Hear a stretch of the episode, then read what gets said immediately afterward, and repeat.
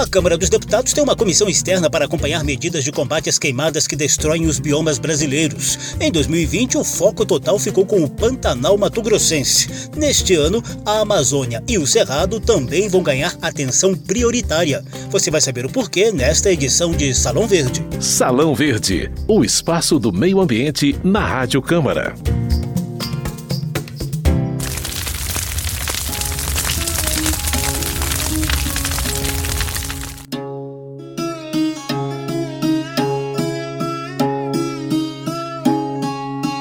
Todo mundo ainda se lembra do efeito devastador do fogo e da fumaça que tomaram conta do Pantanal no ano passado. 2020 apenas materializou uma tendência de aumento dos focos de calor que já vinha de anos anteriores e que pode manter a onda de devastação no bioma em 2021. Ninguém quer que as cenas tristes de fauna e flora torradas pelo fogo e da população sufocada pela fumaça se repitam no Pantanal nem em nenhum outro bioma brasileiro. E para isso, a prevenção e a fiscalização têm que ser intensificadas logo no início do ano, como defenderam vários especialistas ouvidos pela Comissão Externa da Câmara sobre queimadas nos biomas. O trabalho dos deputados começou em setembro de 2020, com foco quase exclusivo no Pantanal. Mas neste ano, as evidências de mudanças climáticas, eventos extremos e ações humanas danosas ao meio ambiente levaram os parlamentares a incluir a Amazônia e o Cerrado entre as prioridades.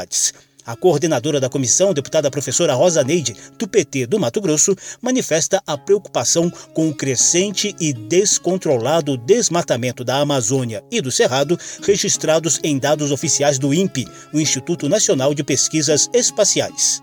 O INPE vem demonstrando um aumento de focos de calor em toda a Amazônia. E sabemos que o equilíbrio do clima do mundo depende da área amazônica. Vamos trabalhar muito para que os sinais invertidos emitidos pelo governo federal não continuem gerando polêmica a Amazônia vai ser sempre a nossa preocupação, mas estaremos debruçados sobre o que vai causar no Pantanal a continuidade da crise hídrica. Por isso, nos debruçaremos também sobre o bioma cerrado.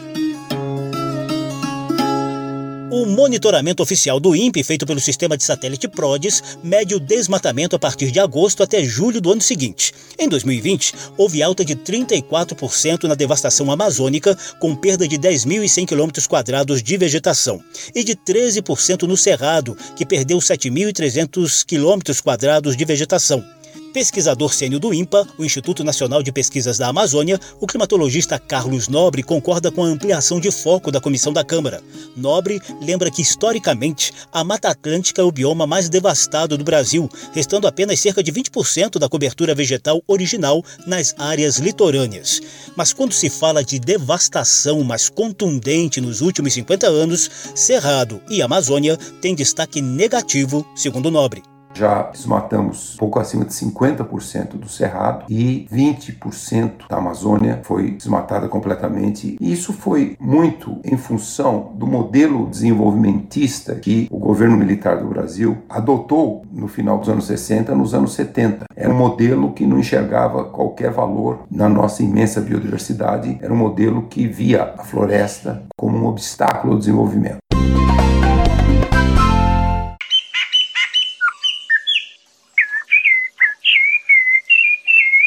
Salão Verde aproveita as pesquisas e a experiência do climatologista Carlos Nobre para conhecer um pouco mais das ameaças das mudanças climáticas combinadas com ações humanas na Amazônia. De fato, nós temos visto um aumento do desmatamento, principalmente da Amazônia, nos últimos anos, e numa taxa de crescimento do desmatamento e da degradação que é muito preocupante. É uma floresta que não foi totalmente desmatada, mas com bastante degradação, principalmente essa degradação vem da extração de madeira, que é praticamente toda ilegal, 80% da extração de madeira é ilegal, é roubo de madeira. E há muitos estudos, e eu tenho trabalhado nisso há mais de 30 anos, que nós colocamos uma previsão catastrófica. Se nós passarmos de 20 a 25% do desmatamento da floresta amazônica como um todo, em toda a bacia amazônica, o Brasil tem 63% da bacia amazônica, nós corremos o risco de passar um ponto de não retorno. A floresta vai se tornando uma savana, porque o clima sobre a Amazônia vai ficar um clima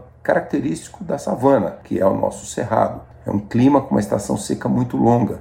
No sul da Amazônia, a estação seca já está três a quatro semanas mais longa hoje que comparado à, à década de 80. Durante a estação seca é muito mais quente. A floresta está reciclando menos água, está absorvendo menos carbono, tirando menos gás carbônico da atmosfera pela fotossíntese. E também nós estamos vendo um aumento da taxa de mortalidade das árvores características do clima úmido amazônico. Então nós estamos muito perto, na beira do precipício de uma savanização que pode tornar 50, 60, até 70% da floresta amazônica numa savana muito degradada. Nobre também fala do impacto dessa devastação amazônica em outros biomas e regiões do Brasil e do mundo.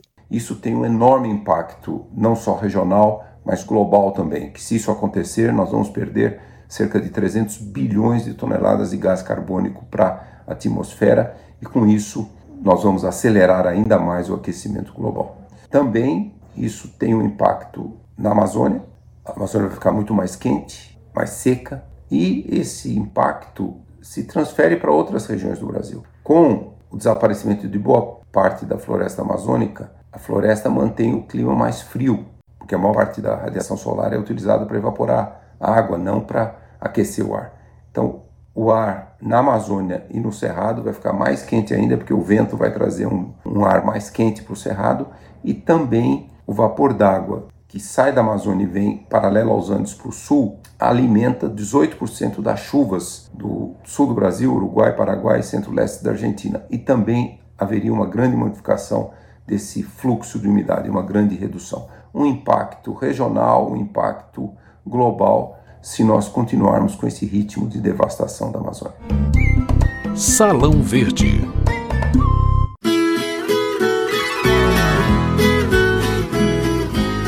2020, o Pantanal foi disparadamente o bioma brasileiro mais castigado por queimadas e efeitos concretos das mudanças climáticas, sobretudo no segundo semestre. Só em setembro, a maior planície inundável do mundo perdeu 33 mil quilômetros quadrados de vegetação, além de danos incontáveis à fauna pantaneira. A Polícia Federal investiga denúncias de incêndios propositais, criminosos.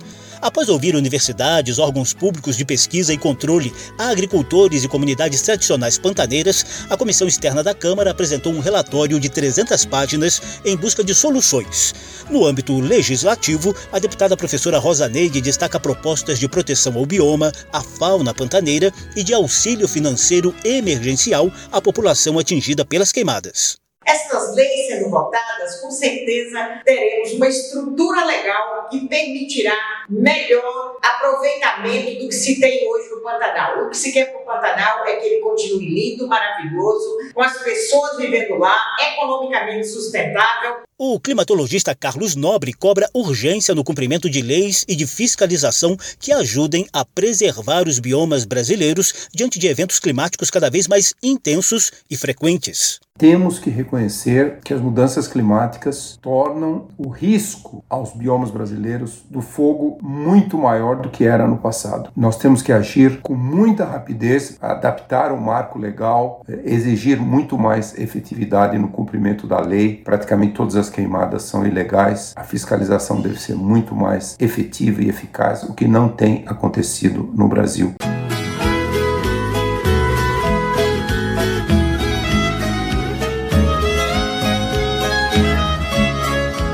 Artistas e lideranças religiosas também estão engajadas na luta para impedir a repetição da devastação pantaneira em 2021.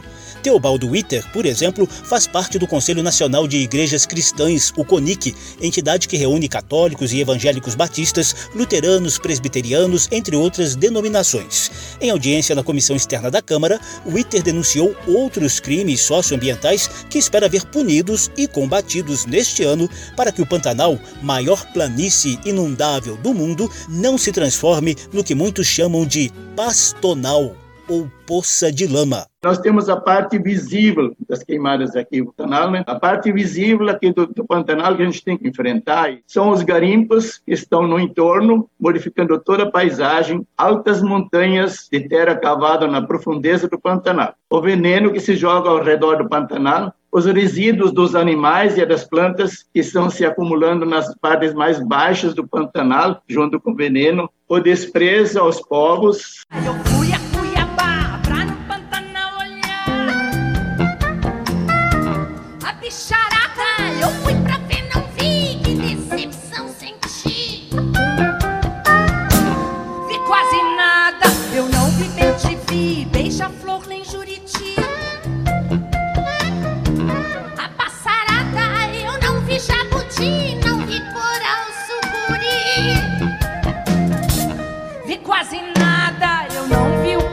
que não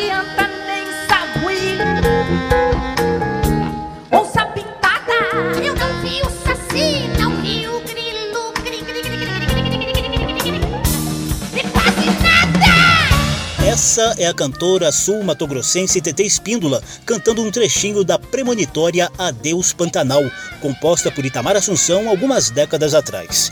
Juntamente com outros artistas, TT participou de audiência da Comissão Externa da Câmara sobre queimadas nos biomas brasileiros.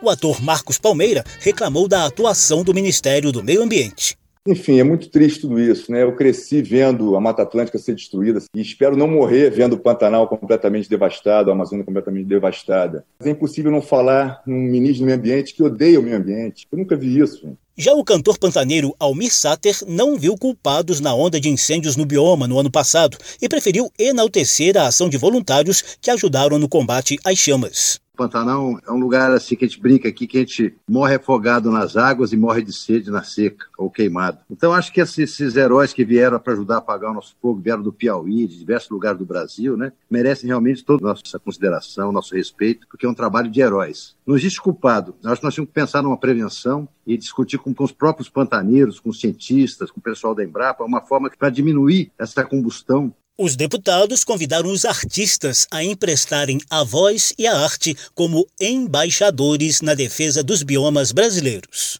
E quase nada, eu fui a Corumbá pra no Pantanal olhar. A bicharada, eu fui pra ver, não vi, que decepção senti. Vi quase nada. E é isso que eu não quero que aconteça, gente. Salão Verde. Em defesa do ministro Ricardo Salles e do governo Bolsonaro, fortemente criticados durante as audiências da Comissão Externa da Câmara sobre queimadas nos biomas brasileiros, a produção da Rádio Câmara ouviu o deputado Lúcio Moschini, do MDB de Rondônia e vice-líder do governo. O ministro Ricardo Salles tem feito um papel vitorioso, porque tem sim trabalhado as questões ambientais em paralelo ao desenvolvimento. O Pantanal é maior do que muitos países, onde enfrentávamos quase 90 dias sem chuvas. Com relação à Amazônia, é uma questão cultural quase. E não é o governo do presidente Bolsonaro, não é o ministro Ricardo Salles, que da noite com o dia vai sair com a mangueira de água apagando todos os fogos. Nós temos que ter, sim, uma política de conscientização ambiental. A gente encerra o programa com dicas especializadas na proteção dos nossos biomas. Dica da semana. Não é todo dia que a gente pode contar com os conhecimentos do climatologista Carlos Nobre, um dos cientistas mais respeitados do país. Então, Salão Verde confere com ele algumas dicas para o Brasil explorar sustentavelmente a sua riquíssima biodiversidade. A chamada bioeconomia é um dos caminhos citados por Carlos Nobre. O Brasil é o país que tem a maior biodiversidade do planeta. Quer dizer, a evolução geológica e biológica da América do Sul nos últimos milhões e milhões de anos criaram as condições para maior geração de biodiversidade, maior número de espécies de plantas, de animais, de microfauna e também de microorganismos. Se nós perturbarmos muito esse equilíbrio, pode-se gerar muitas pandemias. Nós não utilizamos esse potencial econômico. A ciência e a tecnologia moderna, talvez junto com o conhecimento tradicional, que sempre se valeu da biodiversidade para um, uma qualidade de vida dos povos indígenas, dos povos tradicionais, nós precisamos com, começar a enxergar o valor cultural, estético, espiritual e também econômico da nossa imensa biodiversidade. Nós nunca aproveitamos. Então nós temos realmente que olhar para o futuro, explorar sustentavelmente. É o que nós chamamos uma bioeconomia de floresta em pé. Nós precisamos manter a floresta em pé, zerar o desmatamento da Amazônia, restaurar grande parte da área desmatada que foi abandonada pela pecuária e pela agricultura. Vamos desenvolver essa nova bioeconomia de floresta em pé, o grande potencial que o Brasil tem no presente e para o futuro.